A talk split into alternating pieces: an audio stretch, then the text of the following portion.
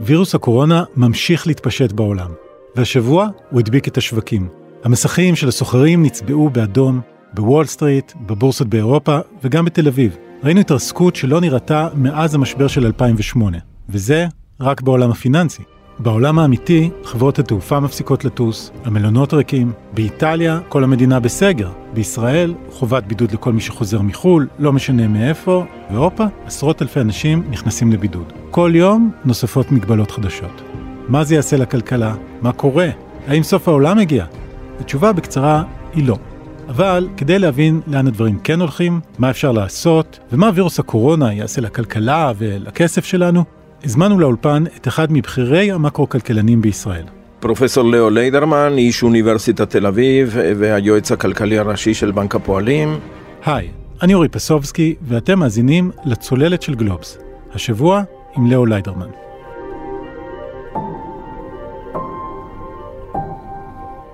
את לימודי הכלכלה עשיתי בירושלים, תואר ראשון, תואר שני, ולאחר מכן נסעתי לשיקגו, היכן שעשיתי את הדוקטורט שלי. במשך השנים עבדתי בעיקר בתחומי המקרו, פיננסי, בינלאומי. יצא לי לעבוד בבנק ישראל, להיות חבר הנהלה הבכירה. באותה תקופה שהצלחנו להפחית את האינפלציה מדו ספרתית לחד ספרתית, לאחר מכן ניסיון בדויטשה בנק בוול סטריט. ליידרמן, במילים אחרות, הוא אדם עם לא מעט ניסיון.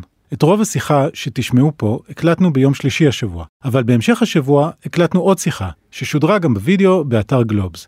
והאמת היא שלמרות שחלפו רק יומיים בין שני הרעיונות האלה, ניכר היה שליידרמן, שהיה מאוד מאוזן ברעיון הראשון, הקצין את תחזיותיו ככל שהאירועים התגלגלו. אבל אתן לכם לגלות את זה בעצמכם בהמשך. בהתחלת השיחה שלנו, אני שואל אותו, איך הרגע הנוכחי נראה מנקודת המבט שלו? השווקים נופלים, הווירוס מתפשט, איך הוא חווה את כל זה? אני חווה את הרגע הנוכחי כמאוד uh, מרתק. אני ישן מעט שעות כל לילה ועובר על כל מה שנכתב ונאמר בפייננשל טיימס, בבלומברג, בגלובס ובכל המקומות האחרים. אני מרגיש שאני פה שוחה במים בבריכה שלי, mm-hmm. מכיוון שברקע שלי דרום אמריקאי, הרבה משברים באמריקה לטינית כמובן, אנחנו גדלנו על משברים בארגנטינה, ולאחר מכן היו לנו את המשברים בישראל, וחלק מהמחקר שלי ומהדברים היישומיים היו בנושאים האלה של מחקרים, גם יצא לי לבקר פעמים רבות בקרן המטבע הבינלאומית ובבנק העולמי, ושם הייתי חלק מדיונים וצוותים שעבדו על משברים שונים.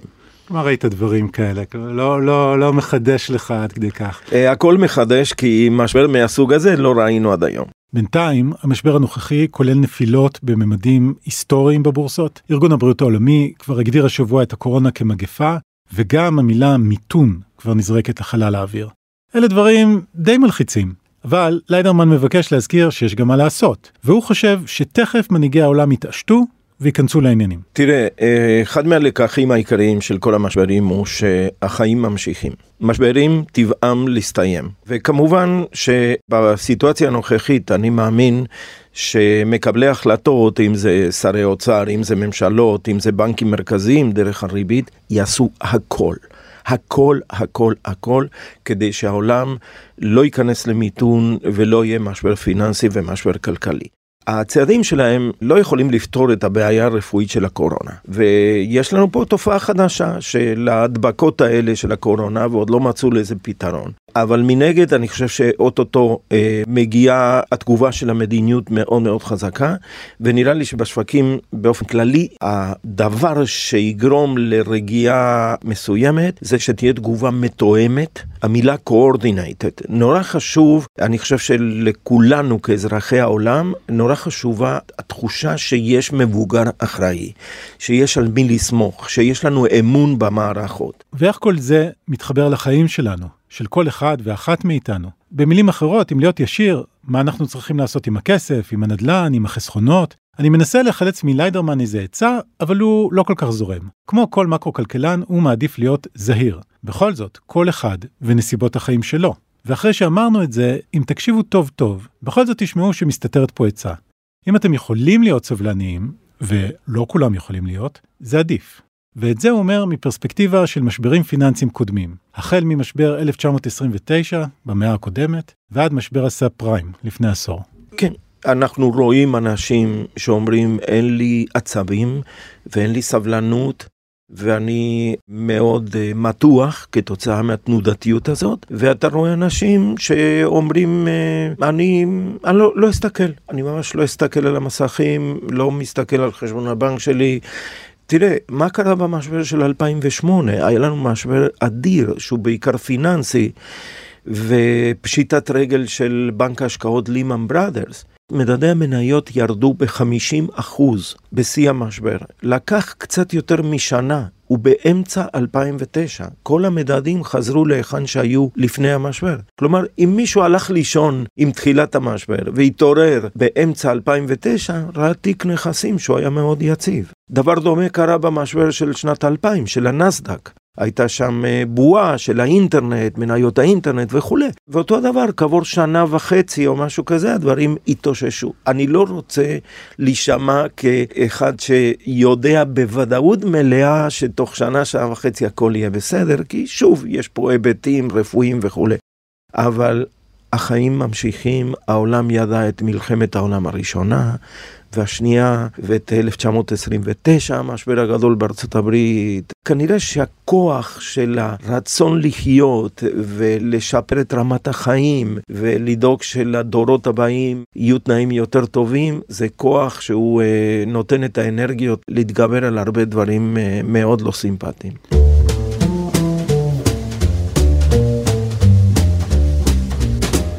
אז עכשיו, אחרי שקיבלנו קצת פרספקטיבה היסטורית, בואו נדבר על הרגע הנוכחי. אחרי אחת עשרה שנים של עליות בבורסות, אנחנו רואים התרסקות שמזכירה את המשבר של אלפיים ושמונה. אבל ההשוואה הזאת, אומר ליידרמן, היא לא מדויקת. בלב המשבר של אלפיים ושמונה, למי ששכח או אולי ידחיק, עמדה בועה. הריבית הנמוכה של אותן שנים תדלקה משכנתאות זולות, שהלכו ללווי סאב פריים, שקנו בתים, וכך התפתחה בועת נדל"ן אדירה. והפיצוץ שלה הוביל למשבר פיננסי חריף. הפעם, אומר ליידרמן, המשבר פוגע במה שנקרא הכלכלה הריאלית. בבתי החרושת, בעסקים הקטנים, ראינו עשרות מיליוני אנשים בסין פשוט נכנסים להסגר. וסין היא כמעט עשרים אחוז מהכלכלה העולמית. מה שמסבך את העניין במיוחד, אומר ליידרמן, הוא ההתנגשות בין השיקולים הרפואיים לכלכליים. ההתמודדות הרפואית עם הקורונה דורשת מאיתנו לבודד אנשים בבית ולשתק את הכלכלה, לפחות זמנית. וזה עוד לא הכל. יש פה בעיה שכוללת שלושה רבדים. הנושא הראשון זה הנושא הרפואי, ההתפשטות של הקורונה. מתישהו זה אמור לדעוך, אנחנו עדיין לא שם. הנושא השני זה כמובן הנושא הכלכלי. כיצד השיתוק של המערכות פועל אה, על כל הכלכלות. והנושא השלישי שהצטרף אלינו בימים האחרונים, אתה יודע, הכל עניין של טיימינג בחיים. וזה הנושא של מלחמת מחירי הנפט, שנפתחה כתוצאה מהוויכוח הגדול בין רוסיה לערב הסעודית לגבי uh, המכסות, כמה לייצר נפט. הוויכוח הזה התחיל עם הסיפור של הקורונה, כי מחירי הנפט בעולם התחילו לרדת כתוצאה מהערכות בשוק, אגב זה שוק מאוד ספקולטיבי, הערכות בשוק שהעולם הולך להאטה ולמיתון. אם העולם ילך למיתון, יהיה פחות ביקוש לדלק, ואם יהיה פחות ביקוש לדלק, המחיר ירד. וכאן מגיע טוויסט מפתיע. מה יצרניות הנפט יכולות לעשות כשהמחירים צונחים? אולי להפיק פחות נפט, וככה לשמור על מחיר גבוה. זה למשל מה שרוסיה רצתה לעשות. אבל לסעודיה היו תוכניות אחרות. היא זיהתה הזדמנות לתת למחירי הנפט דווקא לרדת, כי כשמחירי הנפט נמוכים מדי, זה פוגע קשות בחברות האנרגיה האמריקאיות, שמפיקות נפט בטכנולוגיה יקרה יותר, מה שנקרא פצלי נפט. החברות האמריקאיות צריכות מחיר של יותר מ-חמישים דולר לחבית כדי להיות רווחיות, וסעודיה זיהתה הזדמנות לעשות להם חיים קשים. אבל זה כאמור לא מה שרוסיה רצתה. והתוצאה של הוויכוח הזה בין מוחמד בן סלמן לוולדימיר פוטין הובילה השבוע את מחירי הנפט להתרסקות שלא ראינו מאז מלחמת המפרץ הראשונה, לפני שלושים שנה. מה שקרה בתחילת השבוע זו דרמה לוול סטריט, מכיוון שהחשיפה של הסקטור הפיננסי אה, במדינות הגדולות לענף הנפט, החשיפה של חברות הנפט לאגרות חוב קונצרניות ולחובות, הם צריכים כל הזמן לגלגל את החובות שלהם. ואם מחיר הנפט הוא מאוד מאוד נמוך, ישנו חשש שאולי חלק מהחברות האלה לא ישרדו את המצב ויפשטו רגל. מוסיקת הרקע שהצטרפה עכשיו היא העניין של יציבות בנקים ויציבות פיננסית. כשמקרו-כלכלן מדבר על יציבות הבנקים והמערכת הפיננסית, זה לא מובן מאליו, וליידרמן חושב שבקרוב נראה החלטות מאוד רדיקליות של מקבלי החלטות שנועדו להרגיע את החזית הזאת. אני חושב שזה כיום אינטרס פוליטי, כי אין פוליטיקאי לעניות דעתי שייתן לבנק גדול ליפול. ההיסטוריה מלמדת אותנו, במשבר של אלפיים ושמונה נתנו רק לבנק השקעות, לימן בראדרס, ליפול. והתחרטו על זה יום אחרי. התחרטו על זה יום אחרי, והצילו את כל האחרים, כולל את חברת הביטוח הגדולה, איי איי ג'י. עכשיו בוא נזכור, ארצות הברית בשנת בחירות. דונלד טראמפ רוצה להיות שם, הוא יעשה הכל. הוא יעשה הכל והיועצים שלו יעשו הכל כדי לייצב את המצב. אני מקווה שיש להם מספיק כלים, אני מאמין, כמו שאמרת, יש הדפסת כסף, נזילות, עזרה למפעלים שנפגעו, לסקטורים שנפגעו וכו' וכו'.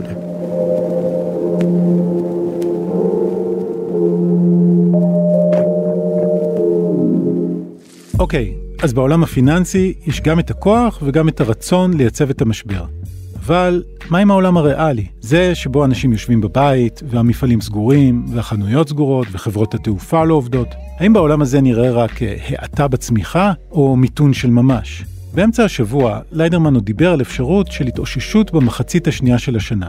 אבל בכנס שערכנו ביום חמישי, הוא כבר נשמע אחרת. נכון לעכשיו, ליידרמן מעריך שנפגעת העיקרית מהמשבר תהיה אירופה.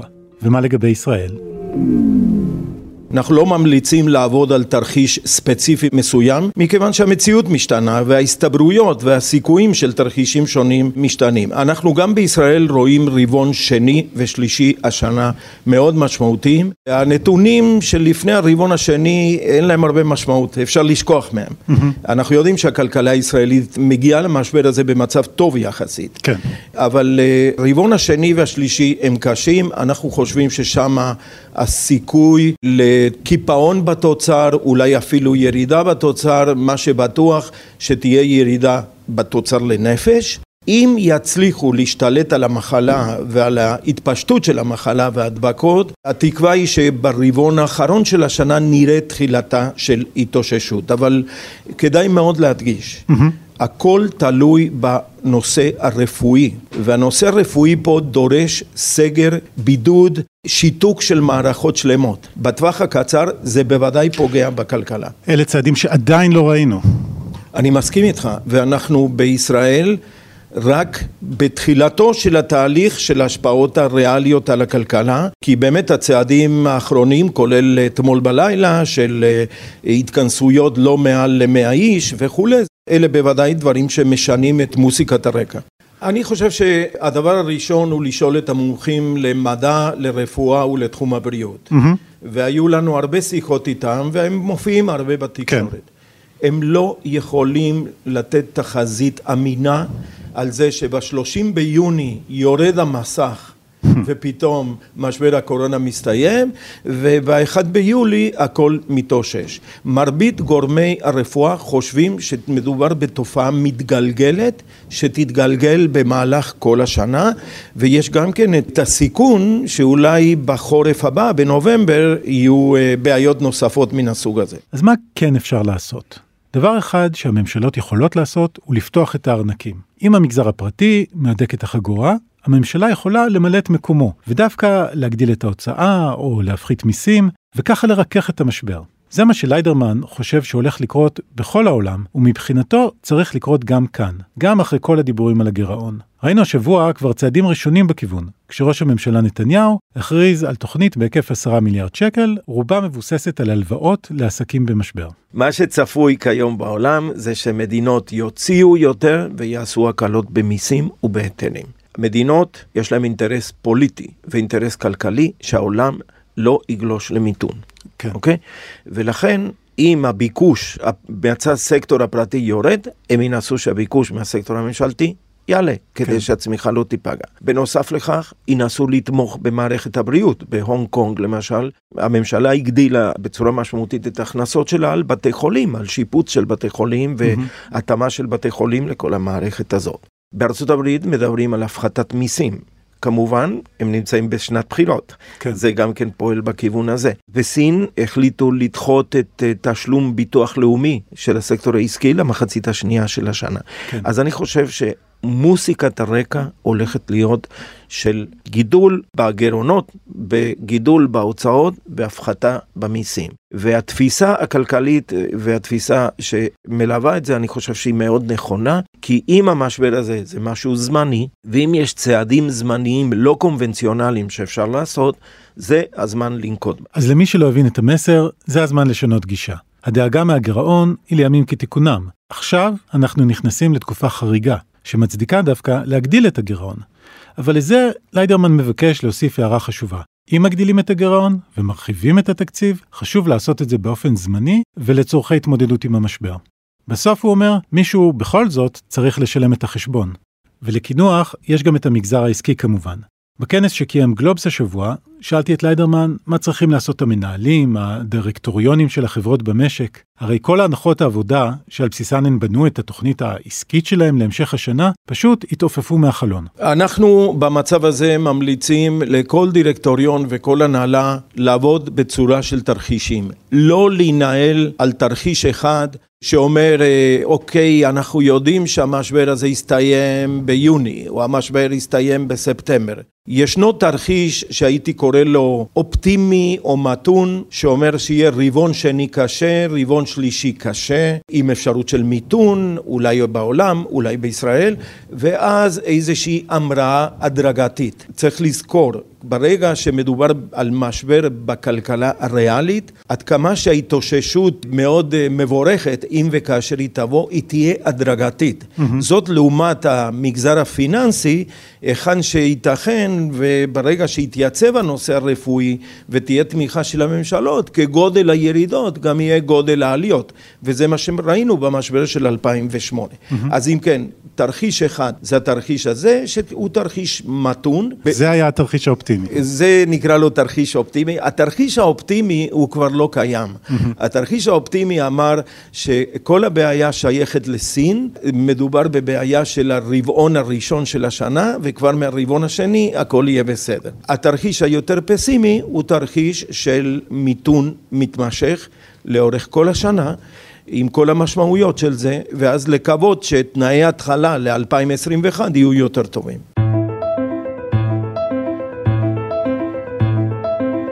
רגע לפני סיום, אני רוצה לברר עם ליידרמן עוד סוגיה, שקשורה יותר בתפיסת העולם שלו. קצת רקע, ליידרמן עשה את הדוקטורט שלו באוניברסיטת שיקגו, אצל חתן פרס הנובל רוברט לוקאס. לוקאס הוא כלכלן נודע, ויש לו גם אמירה שעשתה גלים. בתחילת העשור הקודם הוא הצהיר שהשאלה של חלוקת פירות הכלכלה היא שאלה מזיקה ואפילו רעילה למקצוע הכלכלה, ולוקאס לא לבד. זו הייתה גישה די רווחת. במילים אחרות, יותר חשוב שהמשק יצמח, מאשר לחשוב איך מתחלקים פירות הצמיחה. שאלתי את ליידרמן אם הוא מסכים לעמדות כאלה, והאם הוא שינה את דעותיו לאורך השנים. בוודאי ששיניתי את הדעות שלי, תמיד הייתה לי רגישות חברתית, כאדם שגדל בארגנטינה וראה מה זה אי שוויון ומה זה דיקטטורה צבאית, תמיד הייתה לנו רגישות לנושאים האלה. אבל בתחום המקצועי אני חושב שבאמת, כמו שציינת, דור שלם של כלכלנים, התמימות הדעים הייתה, קודם כל נדאג לגודל העוגה, לצמיחה. נדאג שהעוגה, התוצר של המשק, התפוקה, תגדל. אחר כך נדאג לחלוקה שלה. אני חושב שזאת הייתה טעות. אני חושב שדי-גלובליזציה שאנחנו רואים מ-אלפיים ושמונה היא תוצאה של טעות שבעצם חדרה לאלה שדאגו לאינטגרציה באירופה, עם כל היורו וכל האיחוד האירופי, וגם בקרן המטבע הבינלאומית, מה שקרוי קונצנזוס וושינגטון. קונצנזוס וושינגטון היה, קודם כל תצמח, אחר כך נדאג לחלוקת העוגה. להערכתי, וזה מה שאני אומר לתלמידים שלי באוניברסיטה, צריך לדאוג לשני הדברים האלה באופן סימולטני. אין להעדיף אחד מהם על השני. ואפשר לדאוג גם לגם, כלומר, אם אתה דואג לחלוקה, זה לא אומר שאתה מוותר על צמיחה. אני חושב שיכול להיות שבמצבים מסוימים צריך לוותר על צמיחה למען חלוקה יותר צודקת. אחד מהלקחים של מדינות בסקנדינביה, זה שאפשר לפעמים לוותר על חלק מהצמיחה, נגיד לעומת סין, אבל לדאוג לאיכות האוויר, שלא יהיה זיהום האוויר, ולדאוג כן. לחלוקת ההכנסות. הניסיון של הגלובליזציה מראה לנו את זה, שאם הדברים היו יותר מאוזנים, לדעתי, אולי לא הייתה הפרזה במידת הגלובליזציה, כמו שראינו קודם, אבל גם לא היינו במצב הדי מבלבל ומבולבל שמופיע כיום. אני חושב שאנחנו, בתוכניות הלימודים, באוניברסיטאות, בדרג הפוליטי, צריכים לדבר יותר ויותר על מדיניות חברתית, על איך מציבים יעדים לנושא של העוני, לנושא של חלוקת ההכנסות וכל הדברים האלה, ואין מה לעשות, כל ממשלה כשהיא קובעת את הרכב התקציב שלה, היא בעצם אומרת משהו על דעותיה לגבי הצד החברתי, אז כדאי לשים את הדברים על השולחן. אני חושב שזה לקח עבורי מאוד מאוד משמעותי. אז הנה, המלצה לממשלה הבאה לכשתהיה. בהחלט, ונראה לי שהדברים משתנים עם הזמן. ממשלות עשויות מפוליטיקאים, ופוליטיקאים אמורים להבין היטב שהנושא החברתי הוא נושא שמאוד משפיע על הפופולריות שלהם ועל הרווחה של הציבור, ולכן מאוד חשוב שיפנימו זאת. פרופסור ליאו ליידרמן, תודה רבה. תודה לך. עד כאן עוד פרק של הצוללת. אתם מוזמנות ומוזמנים לעקוב אחרינו באתר גלובס ובאפליקציות הפודקאסטים השונות, ואפשר גם בספוטיפיי. אם אהבתם את הפרק, סמנו סאבסקרייב, פולו, דרגו אותנו גבוה באפל פודקאסט, ואתם מוזמנים גם לשלוח אותו בוואטסאפ. כמו שאולי שמתם לב, האירועים משתנים בקצב מסחרר. כדי להישאר מעודכנים, אתם מוזמנים להירשם לניוזלטר של גלובס, חפשו בגוגל, גלובס ניוזלטר. אתם יכולים גם לעקוב אחריי ואחרי שאר כתבי גלובס בטוויטר, ואפשר גם לשאול אותנו שאלות. ובהזדמנות זו, אני רוצה להמליץ על רעיון מרתק, שערכה גלי ויינרב עם פרופסור רן בליצר, ראש מערכת החדשנות בקופת חולים כללית, שמספר, לא תאמינו, שישראל ערוכה להתפשטות וירוס הקורונה כבר עשרים שנה בדיוק. חפשו את הפודקאסט חזית המדע באפליקציות החביבות עליכם. הנה משהו להזין לו בבידוד. תודה רבה לעורך הפודקאסטים רון טוביה ולכל צוות הצוללת. אני אורי פסובסקי. ניפגש בפעם הבאה, להתראות.